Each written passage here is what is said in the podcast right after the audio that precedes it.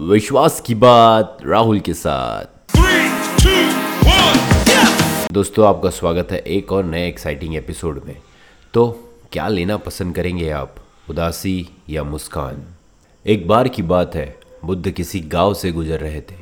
उस गाँव के लोगों को बुद्ध के बारे में गलत धारणा थी जिस कारण वे बुद्ध को अपना दुश्मन मानते थे।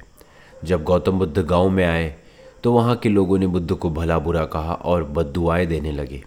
गौतम बुद्ध गाँव वालों की बातें शांति से सुनते रहे और जब गाँव वाले बोलते बोलते थक गए तो बुद्ध ने कहा, अगर आप सभी की बातें समाप्त हो गई हो तो मैं प्रस्थान करूँ?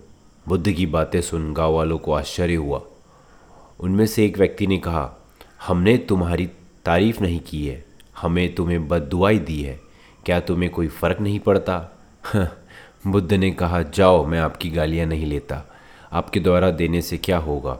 जब तक मैंने गालियाँ स्वीकार ही नहीं की हो तो उसका मुझ पर कोई परिणाम नहीं होगा।